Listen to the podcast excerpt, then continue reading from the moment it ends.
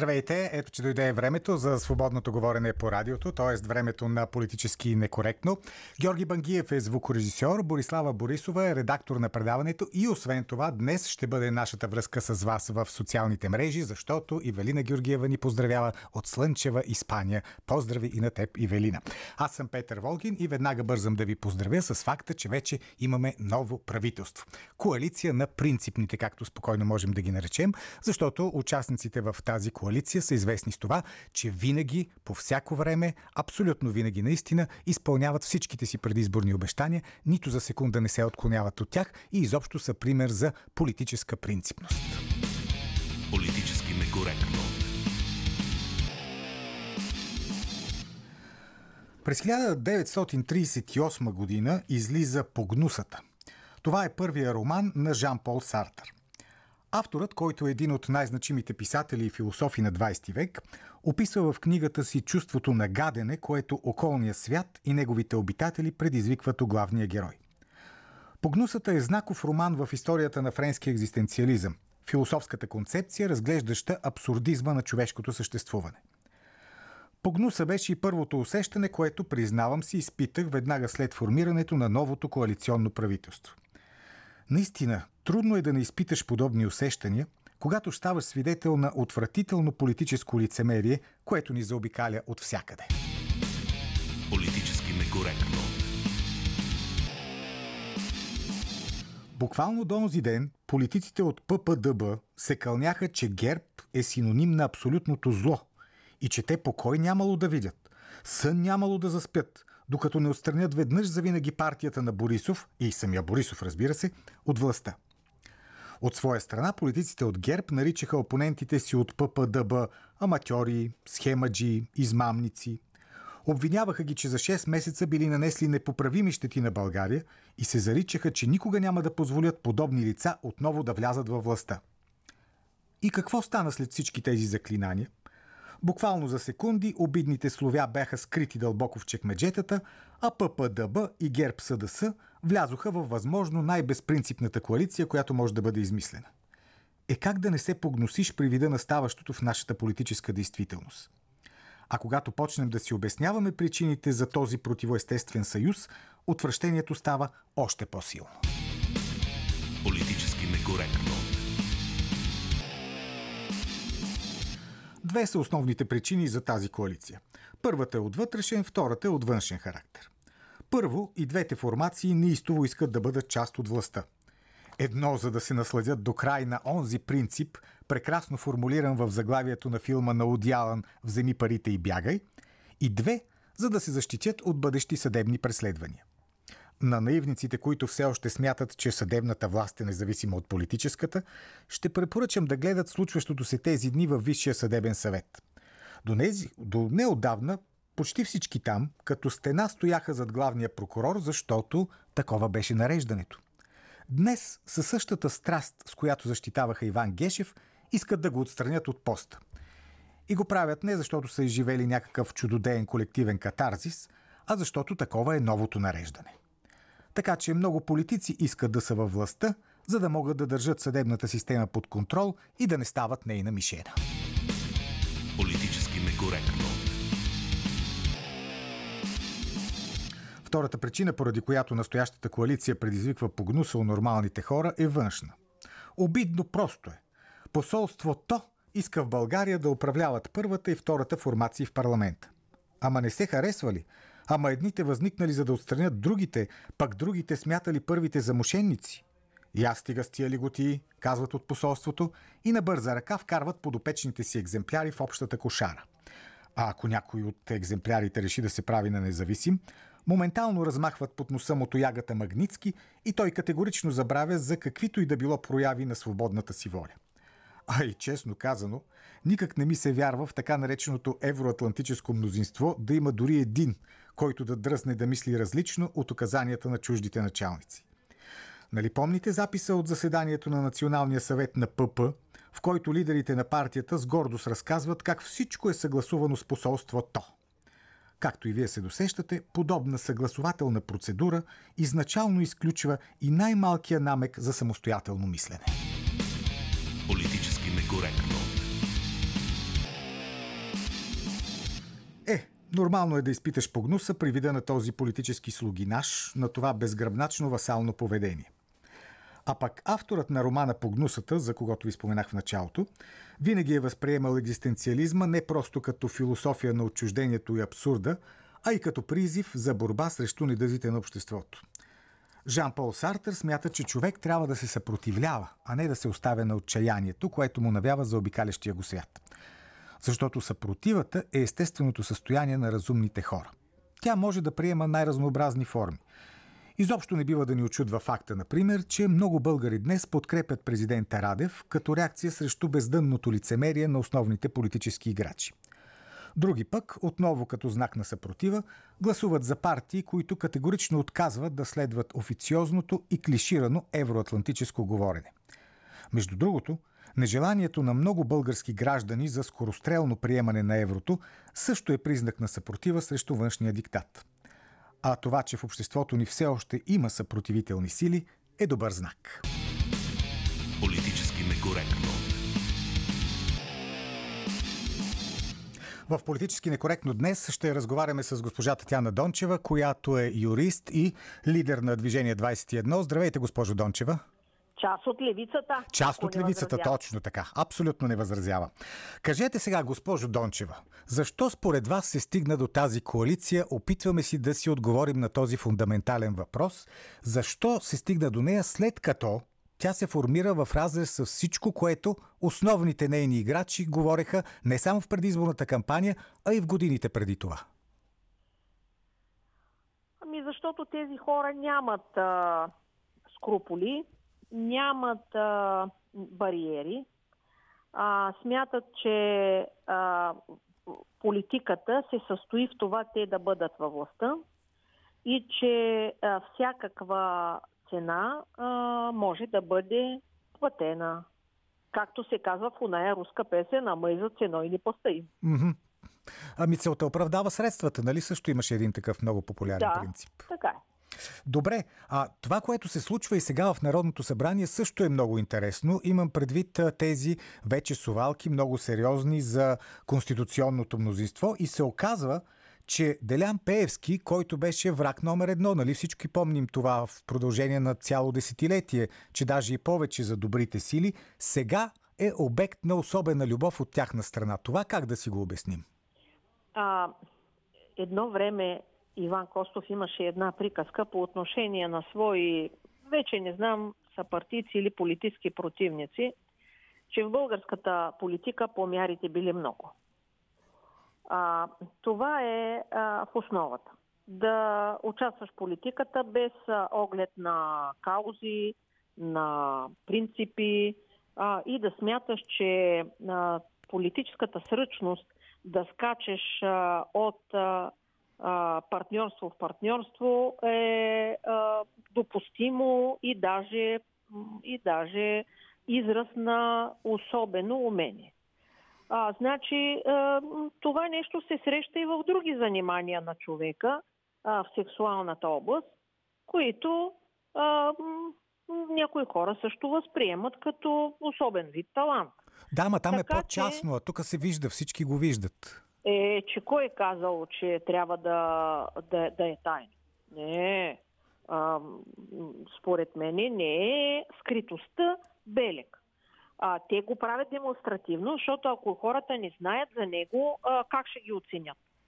Това е въпрос на разбиране. Сега, що се отнася до Дилян Пеевски и неговата конституционна роля, а, първо трябва да е ясно, че в парламента, съгласно общоприетите по цял свят принципи, парламентарните групи са пълновластни да определят своите участници в парламентарните органи, включително в парламентарните комисии. И ако Движението за права и свободи иска точно депутата Пеевски да бъде техен представител в Конституционната комисия, това не може да бъде подлагано на отричане от никого.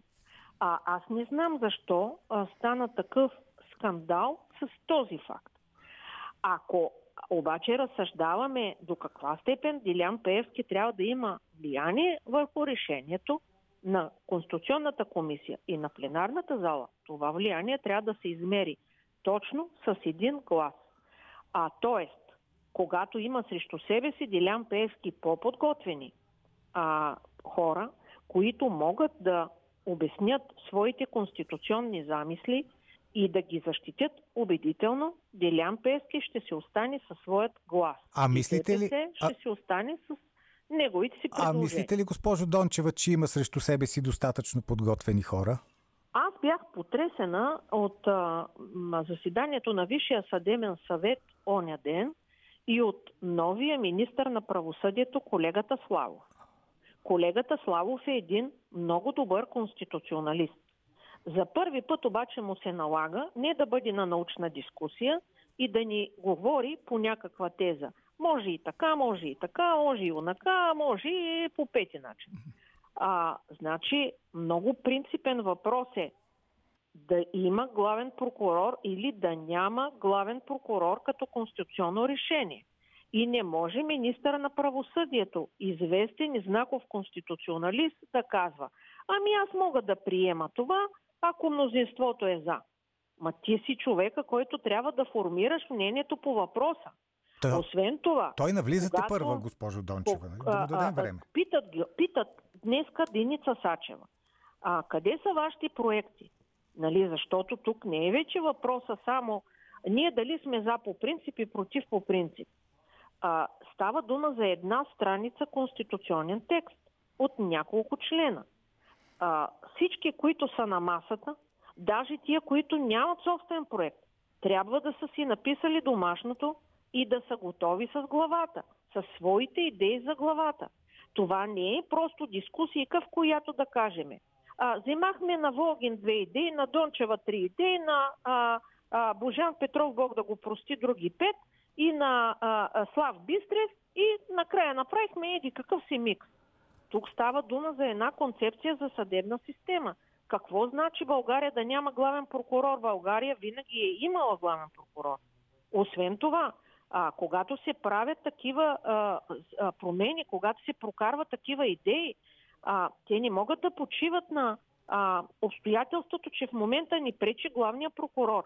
Като ни пречи в момента пътя е да бъде той сменен. Ето сега, а госпожо да Дончева. За това, за това искам сега да поговорим малко по-подробно. Защо според вас Висшия съдебен съвет толкова бързано, то просто е неистова бързина да смени главния прокурор колкото се може по-бързо. То бяха някакви многочасови заседания. То се отказаха от едното си искане, защото явно го прецениха, че по-бавно ще стане и се концентрираха върху второто, за което смятат, че явно по-бързо ще се случи. Защо? Толкова ли е фатално да бъде сменен в понеделник, а не в сряда? Много е важно да бъде сменен главния прокурор. Когато и да бъде сменен, все ще е късно. А той поначало беше неправилно избран. И ако някой в момента лежи на ухото, че ще го остави колкото се може по-дълго, защото той може да а, прави Бойко Борисов на луд, той се е объркал. Когато България започне да съди бившия си министър-председател, тя трябва да си направи сметката, че това трябва да го защити пред света и че това а, означава да можеш да кажеш на Европейската народна партия, на Европарламента, доминирана от тази Европейска народна партия и на а, другите, които са в Папуа и Нова Гвинея, в Хаваите, в не знам къде, а, ние съдим нашия бивш министър-председател за това, за което и вие бихте съдили вашия, а не за измислени неща. Иван Гешев доказано може да образува дела и да арестува хора и да ги държи в арести но Иван Гешев доказано не е осъдил още никого. И не може. То съда и, осъжда, нали и, така? И, и, и, и това нещо съдържа рискове за България като а, световна репутация. А, а, делото в Барселона, им, имунитетите, а, а, тестовете за бащенство и не знам си кой си, а, какви други, които слушах вчера Румен Гечев с, с лекота да дискутира, ми се ще да ви припомня някои неща а, им, а, имунитета на народните представители не е някаква привилегия. Това е мярка срещу политически посегателства на опозицията. А тези политически посегателства в българската история са се извършвали. И именно заради тях е създаден института на имунитета. Това ни означава, че комисията по имунитета, на конкретния народен представител трябва да заседава по половин година и една година. Е, както чухме Тя- от заседанието на ПП, нали, че там Христо Иванов ще Така измисли един е. вариант 5-6 месеца да заседава тая комисия, европейската значи няма практика. нужда, няма нужда, но седмица-две е съвсем резонно, за да се запознаят народните представители с материалите по делата. А, не дейте предпоставя никакво априори искане за имунитет, че е правилно. А, освен това, какво си представя Румен Гечев, а, че ще направи с една експертиза а, за бащинство? Експертизата за бащинство на Бойко Борисов може да е индиция за много неща, включително за много нелицеприятни неща в житейски смисъл. Но тя не доказва пране на пари. Пране на пари е сериозно престъпление и иска, и иска много счетоводна и друга документация да се прехвърли. Така че това е много а, глупаво да се твърди, че а, трябва всеки да си дава имунитет. А, а, а, ГЕРБ, не, не знам дали са управляващи или опозиция, защото като ги гледам, те нямат нищо. И това, което има Габриел, а, не знам Е, дали четири е ресора и дадоха сега Да, на жената. Да. дали, дали това ги определя като управляващи, но а, добре, разгледайте имунитета на Бойко Борисов и го разгледайте достолепно и обясните на българското общество, а не дейте а, а, а, просто да, да решавате адхок въпрос. Нека към Гешев да се върнем, госпожо Дончева. Ще успее ли сега в близките дни Висшия съдебен съвет да го отстрани? Висшия съдебен съвет, ако има гласовете, ще го отстрани. А, не беше абсолютно необходимо 14-часово заседание. Значи, когато хората 14 часа заседават и до среднощите, това само размътва съзнанието им. А, а защо се занимаваха толкова усилено с въпроса а, дали той бил а, много притеснен или Афектиран, не да. толкова много притеснен, а сега да им имам защитните тези. Значи много е хубаво тези обвинители а, Сарафов, а, Ясен Тодоров, Гешев, малко да поработят като адвокати и да видят как се правят защитни тези, за да изглеждат убедително на съда и публиката. Защото сега тук малко изглеждаше като 14 часа замъчила планината и родила мишка. А госпожо Дончева, ако по-вероятно е действително Иван Гешев да бъде отстранен, обаче мислите ли, че той има бъдеще като политик? Да навлезе като партиен лидер в политическия живот с успех, разбира се. В политиката са се занимавали всякакви хора, някои хора с голям кратковременен успех. А, Иван Гешев, като знам кой го направи главен прокурор, като нищо ще му направи и политически проект, като на Слави Трифон. Кой това го е направил главен прокурор? Резултата няма да бъде по-добър. А, Тези кръгове библиотекарски няма да направят по-добър резултат. Те са лоши селекционери, защото не ги интересува а, има ли качества лидерски човека, има ли съзнание под шапката, под каскета, какво има да се прави като визия, има ли кого да пита и откъде да вземе и как това нещо става. Някои хора смятат, че се става политик, като се седне на властнически стол. И затова, нали, има една приказка. Стола мисли. А, Значи, Сега нека да направим, разбира се, много важното уточнение, че това, че Висшия съдебен съвет ще отстрани Иван Гешев, не значи, че той престава да бъде главен прокурор. Той престава да бъде главен прокурор в момента, в който това решение бъде подписано от президента. И от тук логичния въпрос. Мислите ли, че президента веднага ще подпише това решение на ВСС или можем да очакваме той да не бърза толкова с този подпис? а, вие а, не искате да се бърза, защото очаквате Иван Гешев да започне да работи. А, не знам, не знам. А, а пък аз ви казвам, че Иван Гешев не може да работи повече отколкото може. Той може да образува дела и да арестува хора, да прави обосновани обвинения, които да издържат в съда и във времето, не може. Доказано не може. Не си играйте с огъня. Дайте да приключим тази работа а, не а, по един неприятен, а, прибързан начин, но достатъчно стегнато и организирано. Ако иска да се участва в политиката, Иван Гешев е свободен, разбира се. А, що се отнася до а, очакванията на хората, как Иван, Иван Гешев ще стане някакъв магистрат, за какъвто няма качества и потенциални дейци си, да се лъжете. Просто това не е възможно. Другото, което трябва да имате предвид. Когато главният прокурор а, прави, който и да е той, прави дела, разследвания и така нататък, той не го прави сам. Това не е инспектор Стрезов. Тук работят екипи. Уверявам ви, че в прокуратурата няма камикацията. Те започват да се услушват, да се задникосват, да дават заден ход, да обясняват как им трябват правила за процедура, за 6 процедури, за какво ли не още, но никак не желаят да вадят кестени от огъня. Същото се отнася и за съдиите. Така че в момента, в който главният прокурор е разклатен и властта е разклатена, те тутък си ще загубят желание много-много да се хвърлят като матросовци на амбразура. Това също ще го видите. Обаче за президента да кажем, госпожо Дончева, веднага ли ще подпише според вас решението, е, в бъдещето, вероятното за устраняването на Гешев или ще поизчака малко? Как мислите? Защо да, защо да изчака? Ами, примерно да за мине... Да тръгне той да, за да тръгне Гешев да гони главния прокурор, да гони Бойко Борисов а, или промените, аз ви казах а, а, съображенията си, те се отнасят и за президента. А пък а, след като президента е а, повел битката 20-та година с Умруксака, а, той ще изглежда също толкова нелеп, колкото а, ПП-тата ви обясняват как са се пригърнали за, с герб в името на България. Ема те ПП-тата сега го обвиняват президента, че се е прегърнал с герб, с Гешев и така нататък. Еми, какво да се прави сега? Политиката е мръсна работа а, но някои хора я практикуват като по времето на а, Калигула. И става съвсем развратно. А сега, сигурно и на вас ви е направил впечатление, че в момента основният враг на добрите сили на ППДБ е именно президента Радев. Защото с ГЕРБ вече се обединиха, с ДПС заедно ще променят Конституцията и му остана само президента Радев. Защо той е основната мишена? На кривата ракета и пречи космос. А, президента а, може да се изразява личното мнение. Ще има хора, които го харесват и хора, които не го харесват. Но вие не можете да вземете на президента правото на лично мнение.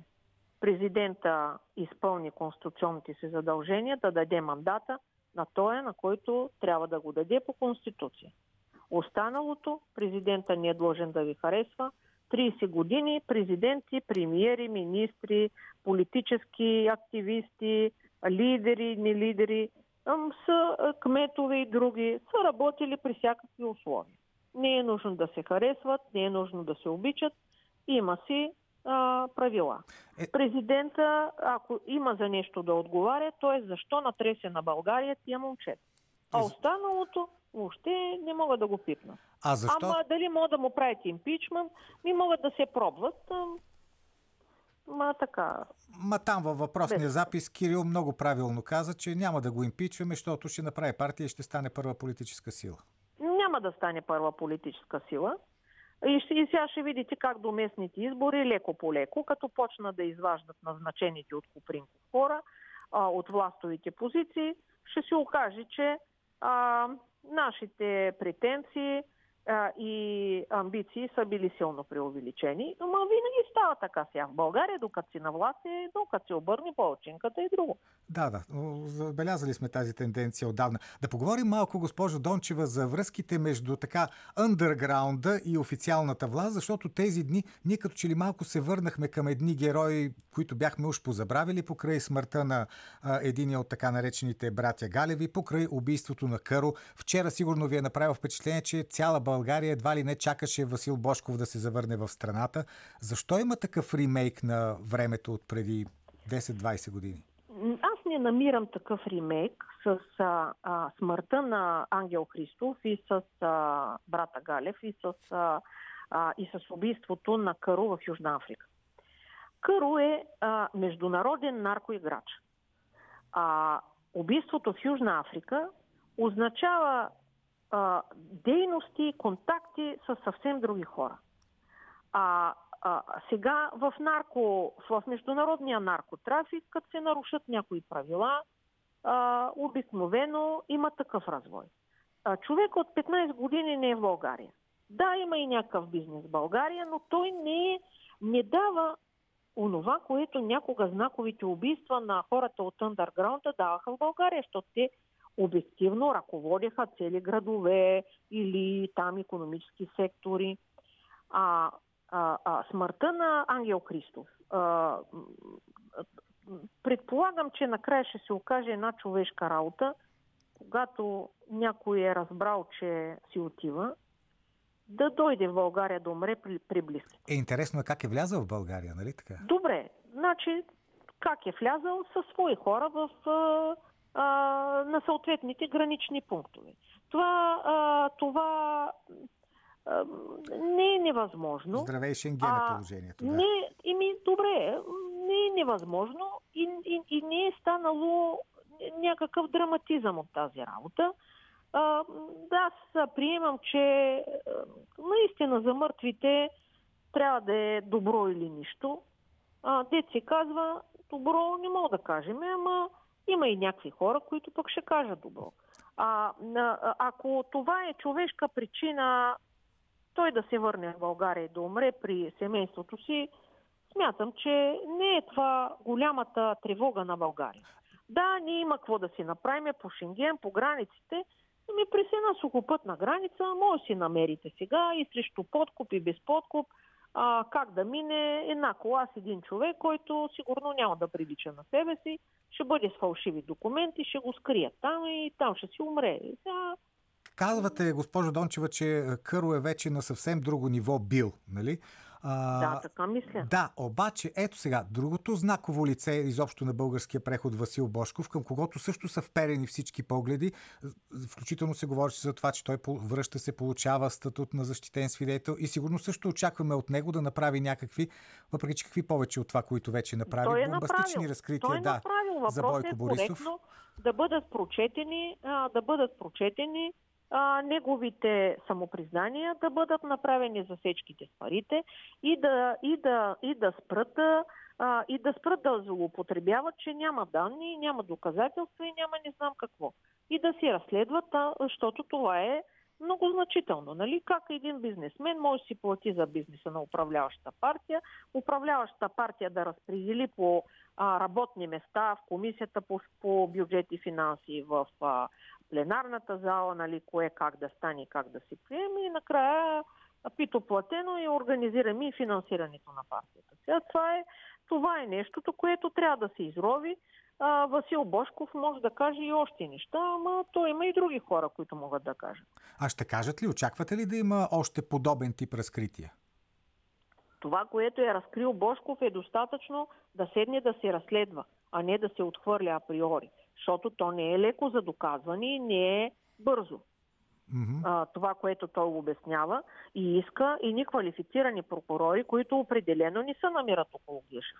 Аз смятам, че има прокуратурата а, достатъчно квалифицирани хора, ма трябва да се изровят от наличния състав, защото те много отдавна са на, на, на попълнили ключовите шефски прокурорски места с калинки и, и ви казвам, че дори да искат да направят дело, те не могат. А сега този Висш съдебен съвет, а, като освободи Иван Гешев, той ли ще избере и новия главен прокурор? А, значи сега тук е другата тънкост. А, този Висш съдебен съвет си стекал мандат, а, а, а, поставя, според мене, след онзи деншното заседание, много ясно пред обществото още един въпрос. Ние започнахме с висши съдебни съвети, в които действащи магистрати, избрани за членове на Висшия съдебен съвет, заседават един път седмично. И така беше доста години. След това отидохме на варианта тези хора да напускат работа и да работят само членове на Висш съдебен съвет. След 5-7 години членуване в Висшия съдебен съвет, в които, не, в които не гледаш дела, не работиш пряката си работа, ти си абсолютно деквалифициран човек. Защо създаваме тази съдебна номенклатура, се питам аз. Няма никаква полза от това и смятам, че а, може да се направи рекапитулация. Добро ли е било решението да изваждаме а, тези хора от пряката им работа и да ги правиме постоянно работещи? А, та, точно тази работа. А конституционното решение – трябва да бъде сложено на масата. Както предложението на Певски, така предложението на Наско Славов, така и други предложения, ако има. Но сега да. те ли ще избират следващия главен прокурор? Същите тези хора, които сега ще махат геш? Ами, ами вижте какъв им е проблема. те трябва да изберат нов Виш съдебен съвет. Приеха законодателно изменение, според който избора на магистратите, проведен миналата година за магистратската квота, остана без последствия. И трябва да се насрочи нов избор. Mm. Те си въобразяват, че като бързат с конституционните промени, много ще ги избързат. Само, че докато траят тия конституционни промени, верни или грешни, а аз подчертавам, че те по-вероятно ще се окажат грешни, а, те трябва да задържат стария Виш съдебен съвет, който едва ли не да кара два мандата. Това са простоти. А, накрая, а, трябва, а, а да изберат нов, дори парламентарната квота, а, а, те очевидно имат затруднения. Накрая искам те да не могат да се разбират да. за едно правителство, па за съвет. Е, две трети мнозинство. Разбраха се. А, да ви попитам вашето лично мнение. По-добре ли е да няма главен прокурор или да си остане настоящата система? Винаги България е имала главен прокурор. И промяната на досегашната система не значи да няма главен прокурор. Това са глупости.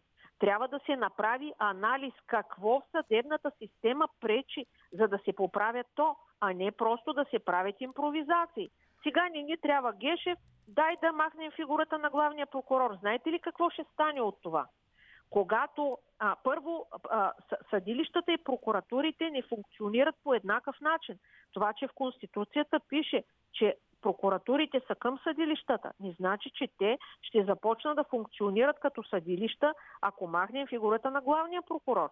Това, което ще се случи при липса на главен прокурор, е, че Пеевски ще ви ръководи прокурорската система, защото той си е назначил ключовите прокурори по места. Е, ако някой иска да това... Нищо против, като гледам. Как, е, как приятелски си общуват с Пеевски, що да не ръководи е, той? Е, е, да, то, то що да не е, нали? Що да не е? Като сме направили една глупост, що да не направим още пет? Да, то си върви едното след другото.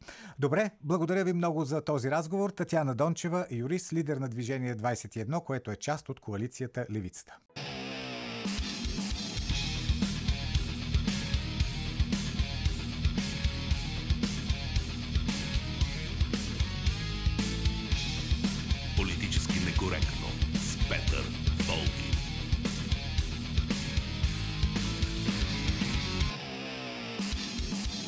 Както и с Георги Бангиев и Борислава Борисова. Днес ви питаме а, колко време ще издържи във властта това управление, тази коалиция, която е най-правилно да наричаме коалиция на принципните.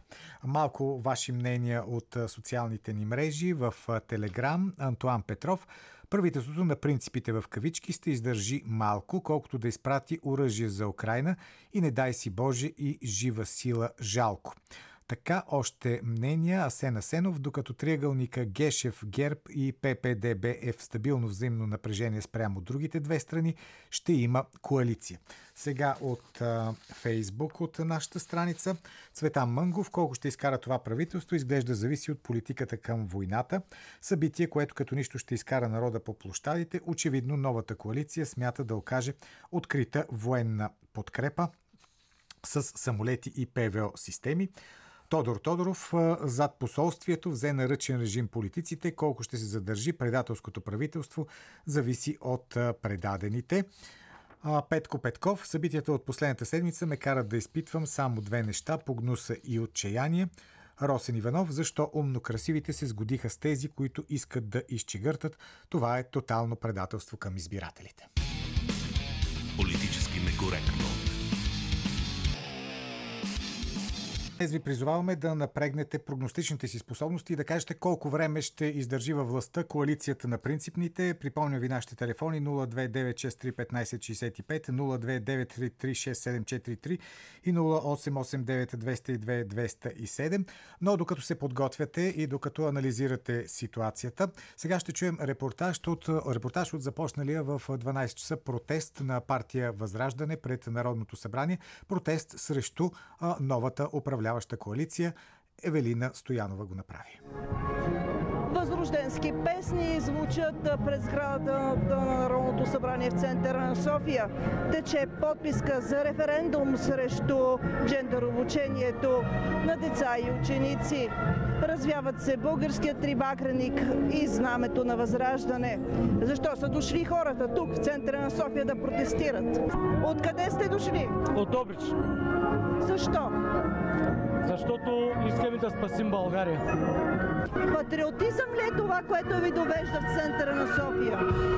Не само патриотизъм, такива явни престъпления и престъпни правителства не било да съществуват и не било да ги допускаме. Не може хора, които трябваше наистина да са в затвора, в момента да не управляват и да си правят каквото си искат. Да? Все пак водим се, че вие живеем в правова държава и това трябва да приключи един път за винаги.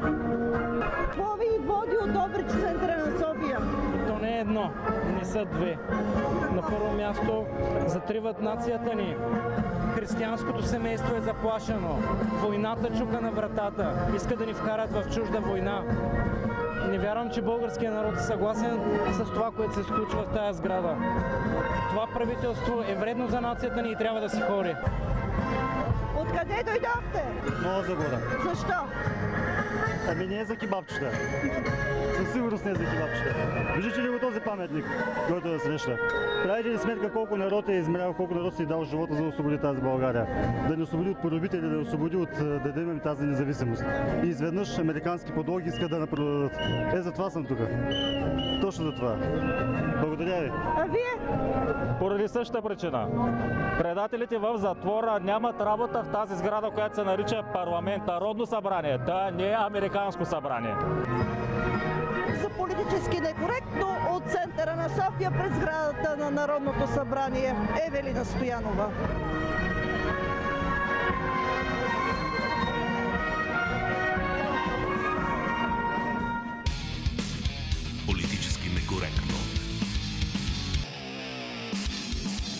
Така, сега сте вие с вашите прогностични способности за това колко време ще издържи правителството, съставено от коалицията на принципните. Добър ден! Добър ден, желая здраве на всички свестни хора, най-вече на природовителите. Димитър съм в Пирдоп. Здраве На първо място искам да поздравя Крилов Донев, който е единствения мъж от мъжки пол, който е бил министър-председател в България, поне аз как се помня така от тоталитарно време. Той зачекна основната тема, която засипа обществото. Интересно защо медиите не я харесват а, нали, тези- тези дресово съчетания, за които а, той така настойчиво и изразително каза не пречупвайте хората, това вече не върви. Мгм. Защото народът е смачкан точно, организирано от организираната престъпна и така нататък измет, която съсипва България от тоталитарно време. А според вас колко Мога- ще издържи А правителството не знам. сега? Ще ви кажа сега колко ще издържи правителството. Точно колкото народа ги търпи. До толкова ще издържи правителството. Но все пак да завърша темата. Значи, продължават старите структури да разединяват обществото. Това е най-страшното. Не може по такъв начин да се работи. Да смачкват хората, да ги тормозят, да ги пречупват, подмятат ги от деца, каквото искат, каквото се седат правят с тях. Разбирате ли? Не може това да продължава в тази страна не остана, не остана човек с достоинство. Всичко това, което го гледате в парламента, са едни подмятани хора, особено гербаджиите и седесарите. Това са лица смачкани, които са се съюзили с насилниците си, за да правят мърсоти на нормалните хора и да засипат Е, България. все пак сигурно имат и добри помисли някои от тях. Да не предпоставяме така изключенията, изключенията само потвърждават правилото. Не знам в друга страна, а, в друг регион дано да е така, но тук в Пирдовско-Душански, Копришки регион, болни лица използват болни лица срещу нормалните хора, за да правят мърсоти и за да създават, мислят си, ще създават комфорт на тези, А, които ами ето оказаха и сега, съсипаха България. сега ще има местни избори и тогава нещата, надяваме се, че ще се подобрят. Благодаря ви. Добър ден. Ало. Да, заповядайте. Добре. Добър ден. Ами ние си имаме такъв певец и ние, не само Синатра в Америка. Ами ние ще имаме Веселин Маринов, той какви хубави песни за БСП, ГЕРБ и. Ами имаме си, имаме си, да, имаме си много добри певци. Кажете сега за правителството. Аз съм е слушал едно момче, който беше син на един първи секретар на една градска партия. Ето по времето на комунизма беше. Е, тя една партия имаше тогава, да. И да, да, на един първи секретар момчето. И сега е най-богатия доктор в България. М, И е, полицията ни пази, виж.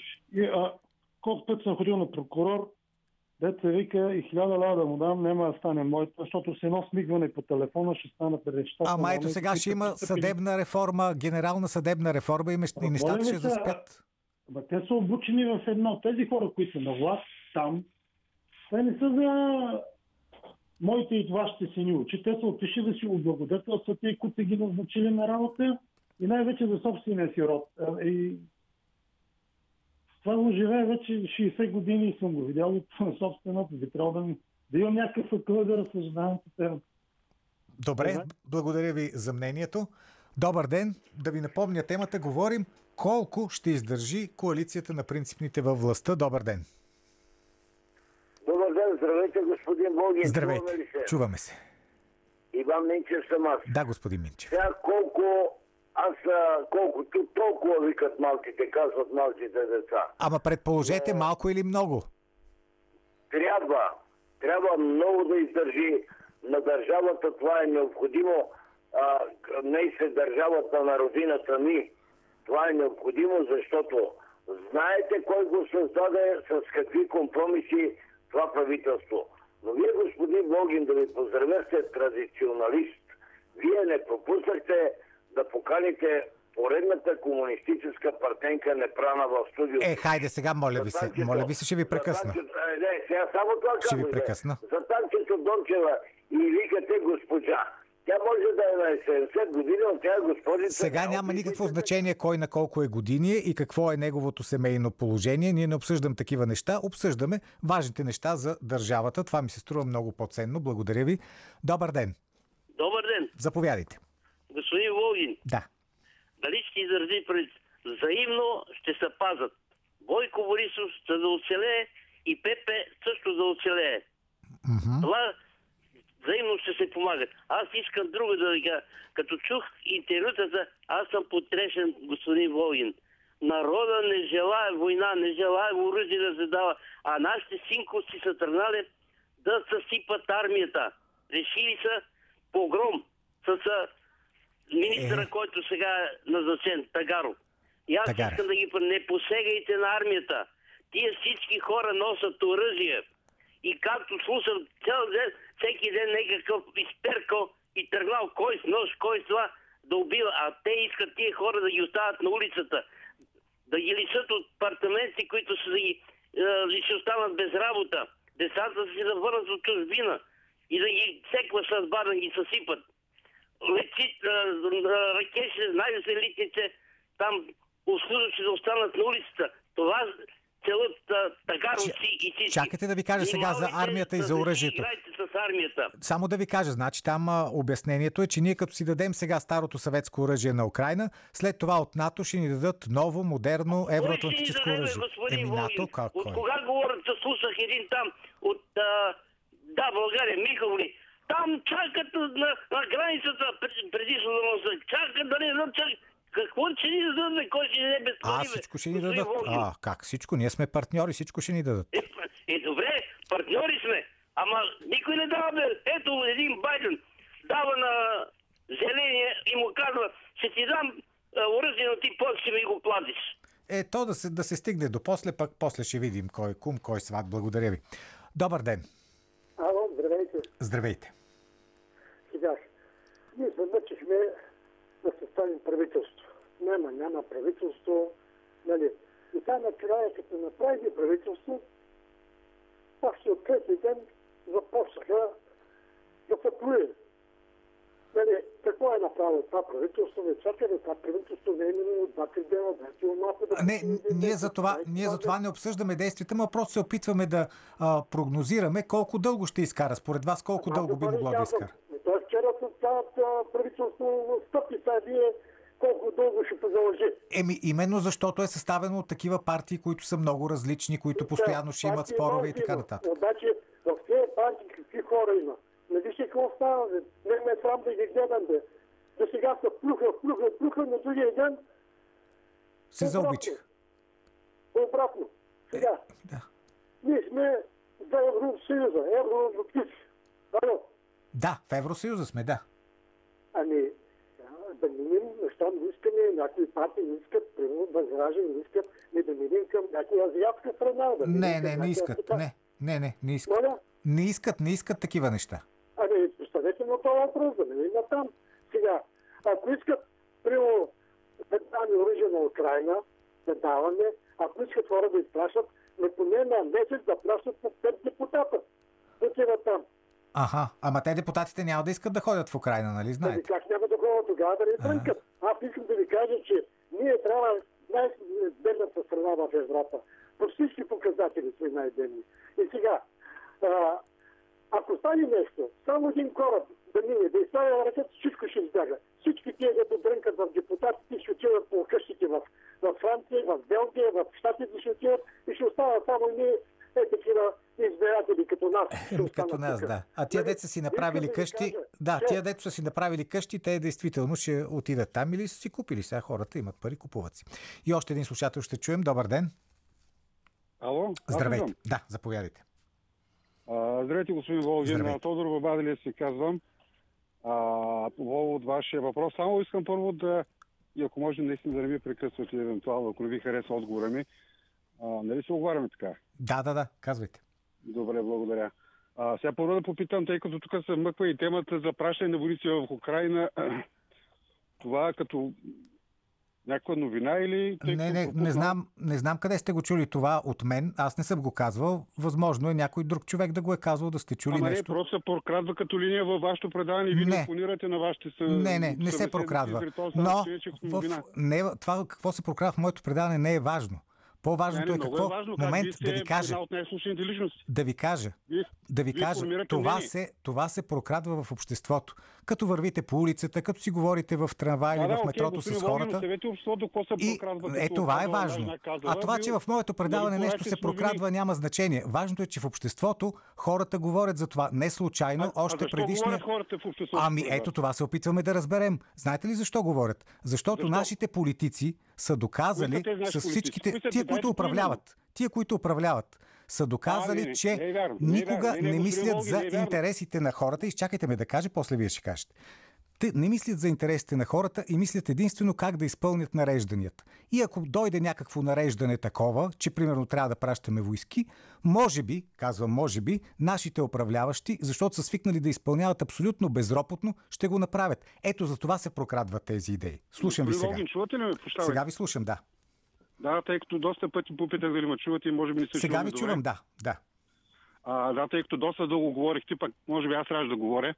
А, нали, аз съм клиента, деца казва. А, значи, ви пак насочвате в погрешната посока. Не са хората, които управляват тези, които разпространяват новите за пращане на хора в Украина. Хората, които ги разпространяват, това са хората от Възраждане и БСП. А, напротив, аз Защо? като си говоря с хора, те ни- нито са от Възраждане, нито са от БСП, казват, аз за никого не съм гласувал, обаче се притеснявам да не би да пратят сина ми в Украина. Ама господин Волгин, пак казвам, кой, кой разпространява тази вина по Ами студията кой за обществото? Кой, Кой разпространява? разпространява? Значи, вижте, важното е, че нещо съществува. Не е важно господин кой го Волгин, разпространява моля и ви така не нататък. обобщавайте, Вие сте умен човек. Някой разпространява тази новина Добре, и това не са зациклихме. хората, които управляват. Моля ви Усетихте се. ли, че зациква? Ами да, зациклихме, защото вие като един умен Дайте да отциклим. Трябва да знаете точно какво ви казвам. Да отциклим. Правителството колко ще изкара? Правителство трябва да изкара максимално дълго, господин. Така. Нали, това е интереса на обществото. Имаме правителство. Ако нямаме правителство, имаме само служебни кабинети и нямаме народно събрание, нали, пак после ще изкараме парламентарната република, че не работи. Нали, това е целта да имаме парламентарна република с работещ парламент. Нали, това е формата на управление на България. Така, да. Еми, еми тогава... Знаете ли какво се ами, сещам? Тогава, според мен, като един истински родолюбец, аз си мисля, че това правителство трябва да изкараме максимално дълго, за да може да имаме Народно събрание, което да взима решения и да движи напред законите на държавата. Тоест, е ли смятате, че правителството ще си изкара дълго време. Надявам се, господин Волгин. Добре. Надявам се, не се ли надявате да имаме Народно събрание и правителство, което да Ами то ние винаги ще имаме правителство, дали ще е на една партия, на друга Не, не, не, партия, не, не, дали не, ще е не, не, служебно имаме Народно правителство, събрание, винаги ще има. Волгин, моля ви се, Да, пак. и винаги си има народно събрание, с изключение Няма- на Не, предизборната Народно кампания. събрание, ако няма правителство редовно, нямаме. Имаме си, имаме си. Само когато не, не, има ако предизборната редовно, Ако кампания. няма редовно, редовно, моля ви се. При служебно правителство няма. има народно събрание, господине, моля ви се.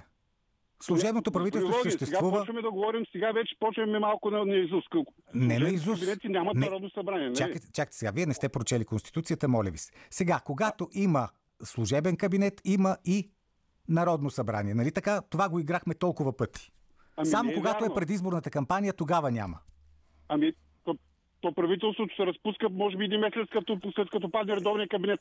Е, така, де, но тъй или иначе, нали помните, нали помните, че това Народно събрание постоянно викаше министрите от служебния кабинет на парламентарен контрол? Ами, най-вероятно това е било част от проблема на, на, на, на състава му. Ами, става дума, че ето имаме си правителство, имаме си парламент. Какъв е проблем? Добре, господин Бълги, да ви знам ли въпроса? Ако имаме нови избори, какво ще се случи според вас? А, аз не съм Ванга, не мога да кажа. Ами, как ми... Нямаме партията на президента още създадена реално, нали? Той като излезе от президентство, ще е създаден в момента, Ми не знам. нямаме като играч. Не знам дали ще така прави че партиите, които ще бъдат подредени, ще бъдат тези. Какъв резултат се очаква ли при нови избори? Ми не се знае. Може едни партии да имат по-висок резултат, други Разбира се, може Възраждане да станат втори, може да станат първи. Нека да предприемем, че станат първи. Нека да предположим Възраждане са първи. Може да станат, ако избирателя така реши. Глас Нека, да, народа. нека да предположим, че Възраждане станат първи. Възраждане ще съберат ли повече от 51% от гласоподаватели да имат над 120 О, не мога да кажа, не съм Ванга, не мога да кажа нито дали Възраждане ще съберат, нито дали ПП, нито дали ГЕРБ и така нататък, но уточнихме се, че вие се надявате да има правителството по-дълъг живот. Добре. Политически некоректно. И сега Калина Андролова за новата коалиция.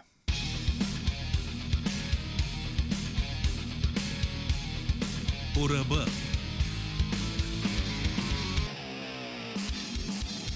Реших да започна коментара си днес с една интересна фраза на знаменития Шарл де Гол, който казва следното. В политиката става така, че или предаваме своята страна, или своите избиратели. Аз предпочитам второто. Нещо подобно се опитват да ни обяснят от ГЕРБ за коалицията си с ППДБ. Електоратът на ГЕРБ е безкрайно разочарован как стана така, че ГЕРБ са първа политическа сила, но предоставят парламентарна подкрепа на втората политическа сила да управлява почти самостоятелно. И то след като кабинетът Петков беше свален за несъстоятелни економически решения, за безобразие в базовите сектори, свързани с националната сигурност на държавата, като например енергетиката, за скандални меморандуми и финансова безотговорност. Реалността е следната. ГЕРБ свалиха финансовия министър Асен Василев, за да го подкрепят сега отново. Ако предположим изобщо някаква тактика, отстрани изглежда така, че ГЕРБ вероятно планират да изчакат няколко месеца, за да се понатрупа напрежение и съобразно девалвацията на ПП да действат за затвърждаване на собствената си власт. ГЕРБ са решили да използват коалиционната власт най-малкото, за да не си причиняват щети в стил ала-бала по време на провеждането на местните избори и същевременно да изчакат на относително защитено място саморазрушаването на продължаваме промяната от употребата на властта. ГЕРБ също така имаха и спешна нужда да предотвратят през участието си в общ кабинет евентуални удари срещу лидера си Бойко Борисов, които могат да дойдат от различни места, не само от нашата прокуратура. Ще напомня, че натискът, който основно идва отвън Борисов да се пенсионира, в кавички, т.е. да се оттегли от активната политика, не е спрял. Този натиск временно е отложен, но той ще продължи с всички възможни средства по заобиколни линии и въпреки уверенията към него от страна на влиятелни външни фактори, че всичко това е било недоразумение от подвеждането на един бивш посланник. Внезапният конфликт с Гешев би могъл да бъде също подсилен и употребен отвън. Конфликтът може да е възникнал по една банална причина, но развитието му е възможно да продължи по различни и неочаквани начини, в зависимост от това дали някой няма да припознае ресурс в този конфликт. Единствената опора на Борисов е наистина стабилност на неговата партия, но заедно с това партията му е и цел на придобиване, на раздробяване и на желание за поставяне под контрол. В този смисъл Борисов, който разбира се е врял и кипял в всевъзможни политически интриги, в момента ходи по един много тънък лед. Няма да е достатъчно ГЕРБ само да затвърждава своята вярност към външния фактор. Ще трябва ГЕРБ да започне да планира по-старателно, отколкото до сега. Не да догонва, а да има изпреварваща и конструкторска стратегия спрямо нови политически субекти, включително и в антигерб нишата. Защото Стокхолмския синдром не е стратегия за оцеляване. България започнаха да я ползват по-решително с въвеждане на изцяло марионетна власт в контекста на войната в Украина. Полша и Румъния са много по-напред в строя, а у нас, както винаги, е по-сложно. Независимо от трудностите обаче, широкомащабната технология на емоционално заразяване през медиите, социалните мрежи, гражданските движения, НПО-тата и обществените авторитети се използва свръхуспешно и у нас за установяване на необходимия дневен ред, необходим за глобалистката стратегия на американския фактор, който отстоява своето хегемониално господство в период на надигащо се недоволство от няколко посоки – Русия, Турция, Китай, Иран, също така някои държави в Близкия изток и Латинска Америка. При една своенравна Турция, България става задължителна брънка от плацдарма на източния фланг, която в момента се поставя под задължителен контрол. Казвам това, за да посоча, че бурната радост у всички нормално мислищи, че продължаваме промяната започват да се сриват – че проучванията показват, че по-малко хора биха гласували за тях, е твърде прибързана. Със сигурност по-малко хора ще гласуват за тях, но по всичко изглежда, че външният фактор започва прегрупиране. Ще преоблече, гримира и подпомогне малко първоначалната платформа Продължаваме промяната, за да я преобрази за нови продажби на електоралния пазар. Продължаваме промяната са необходими – те са контрол и натиск върху Борисов, те са бич за Радев, те са антипод на възраждане, но най-вече те са готова и изключително удобна за навигация куклена власт, която САЩ нямат основания да губят, при положение, че могат много ефективно да ползват. Продължаваме промяната ги разочароваха с глуповатия начин, по който профукаха позициите си, но в никакъв случай – не и с самоотвържеността си. Те практически са бутон за изпълнение на иначе неприемливи задачи, неприемливи за всяка суверенна национална власт. Преди няколко дни Лорера заяви в телевизионен ефир, че Радослав Рибарски е на дългосрочно обучение в САЩ. Този факт би трябвало да извика размисли в политическите стратегии на всички партии – Рибарски се спрягаше за министър на енергетиката в това правителство, но се оказа, че именно пребиваването му в САЩ по думите на Лорер не е позволило това да се случи. Новината за обучението на Рибарски не бива да се ограничава само до неговата лична подготовка за бъдещи управленски позиции. Свидетели сме как Кирил Петков бавно бива изтласкван назад като непълноценен за лидерска роля – а Асен първа ще бъде похарчен по-обстойно в кризисния период. Продължаваме промяната ще започне да се обновява, като се избутат напред подходящи лица от втория ред, които този път ще бъдат изчислени по-внимателно. Не си струва да се конструират авторитети, които леко и с неразбиране похарчват инвестицията направена в тях и дори унищожават проекта заради нестабилна психическа структура – Днес формата разумно мислещ избирател е заменена от формата празна, безсъзнателна обвивка, изтърбушена от медийната интервенция. Самото съзнание на избирателя е превърнато в изчисляем обект, така че демократичните избори представляват едно проектиране на власт.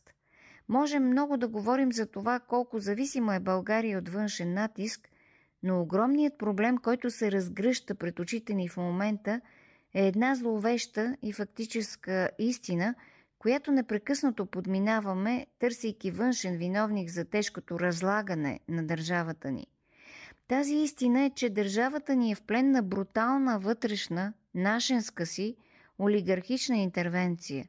През 90-те години политиците назначиха сегашната псевдоолигархия – подарявайки активи на базата на корупционна логика. Днес точно тази псевдоолигархия назначава министрите ни.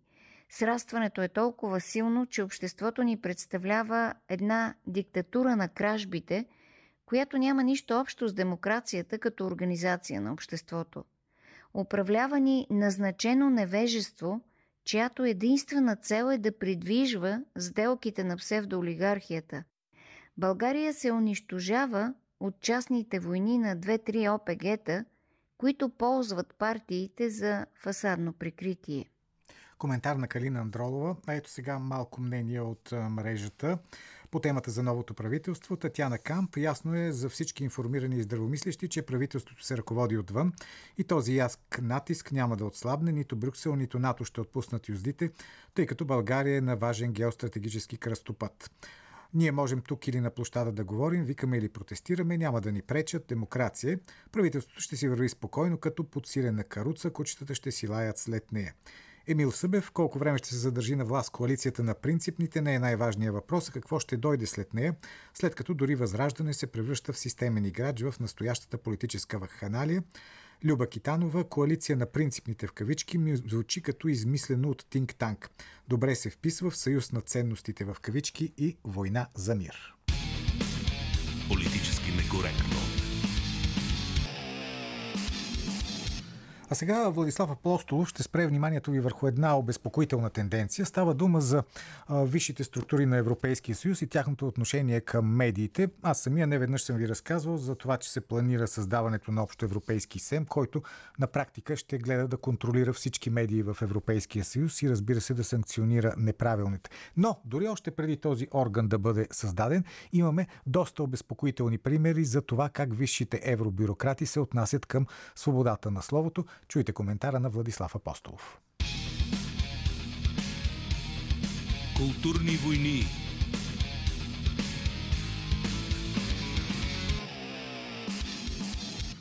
Още преди десетилетия автори като Джеймс Бърнам са предупреждавали за тираничната природа на бюрократичните системи, за заплахата, която консолидираната менеджерска и експертариат на фауна те първа ще представлява за суверенитета и автономията на хора и общества – Днес в западния свят речта е ритуално и реално регулирана от идеологически центрове и кабинети на безлични фигури, без чувство за хумор, но и за мярка.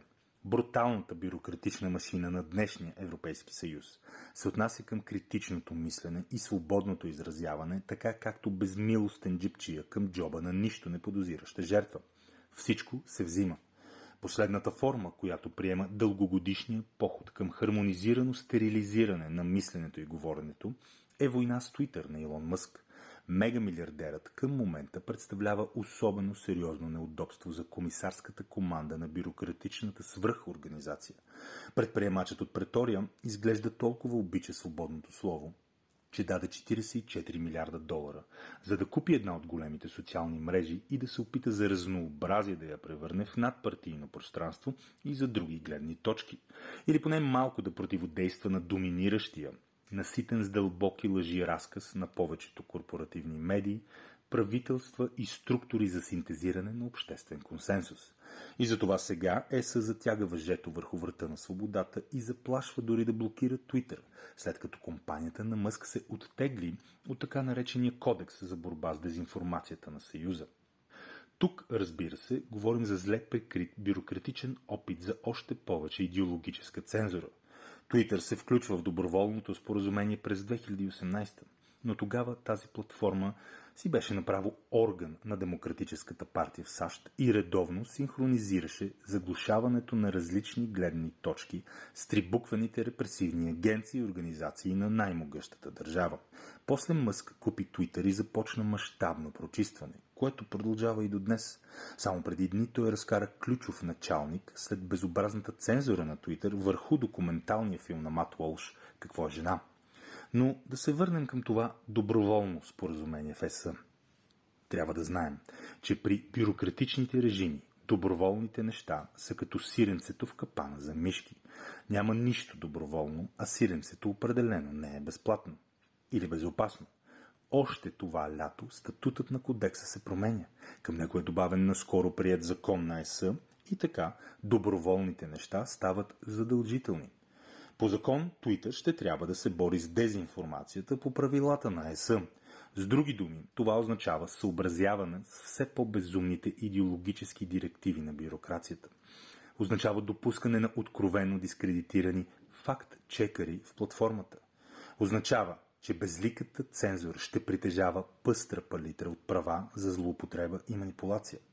А самият Мъск определено не е враг на всички регулации. Той с възмущение съобщи как предишното ръководство не е сторило нищо за противодействие на мрежите за педофилско съдържание и детска порнография. Точно в момента се разгаря педофилски скандал в другите големи платформи. Първата работа на Мъск беше да удари по това съдържание с риск, нека така да го кажем, по този начин да забрани и профилите на множество прогресивни активисти. Но явно ЕСА има предвид други регулации. Една бюрократична машина изглежда не вижда такъв проблем с педофилското съдържание, втрещило Мъск след поемането на Твитър. Поемането по времето, в което платформата стрикно е спазвала кодекса на Съюза. Това е така, защото политизираните паразити на високи постове изобщо не се интересуват от истинските проблеми на онлайн средата. А такива има много. Не, те са готови да търпят, а понякога и да насърчават всевъзможни тревожни трансгресии, като в същото време преследват с цялата си институционална власт и сила напълно легитимни критики на своя режим. Критики към патологичните фиксации по полови и расови идентичности, към истеричната климатична апокалиптика, към дехуманизирането на неправилните граждани, към смазването на другите гледни точки и каузи – Заместник-председателят на Европейската комисия Вера Юрова на няколко пъти вече заплашваше Твитър. Тя каза още, че ако компанията иска да прави пари на европейския пазар, ще трябва да се съобразява с новия закон. Много служители на Твитър са колаборирали с нас. Тъжно е. Рече още едно от лицата на европейската бюрокрация. Други началници в институцията също директно съобщиха, че отказът на Мъск да синхронизира Twitter с новите изисквания за борба с дезинформацията, ще доведе до глоби и блокиране на сайта в рамките на Съюза. Разбира се, ЕСА вече блокира страшно много неудобна, пардон, неправилна информация от различни медийни източници. А Twitter остана последната, наистина световна платформа, свободно допускаща сериозна критика на режима, дори в среда на вътрешни саботажи. Премахнатият от корпоративните медии водещ Тъкър Карлсън пусна първото си кратко предаване в Твитър тази седмица и вече има десетки милиони гледания.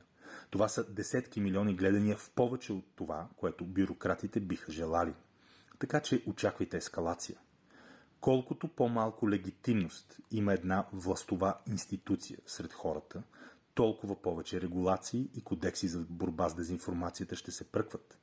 Първо доброволни, а после знаем. Задължителни. Владислав Апостолов. Политически некоректно. Днешното ни предаване завършва. Утре отново политически некоректно с Силвия от 12.20. А след нас имат ли песните спирани Цвети Радева. С вас се разделят Георги Бангиев, Борислава Борисова, аз съм Петър Волгин.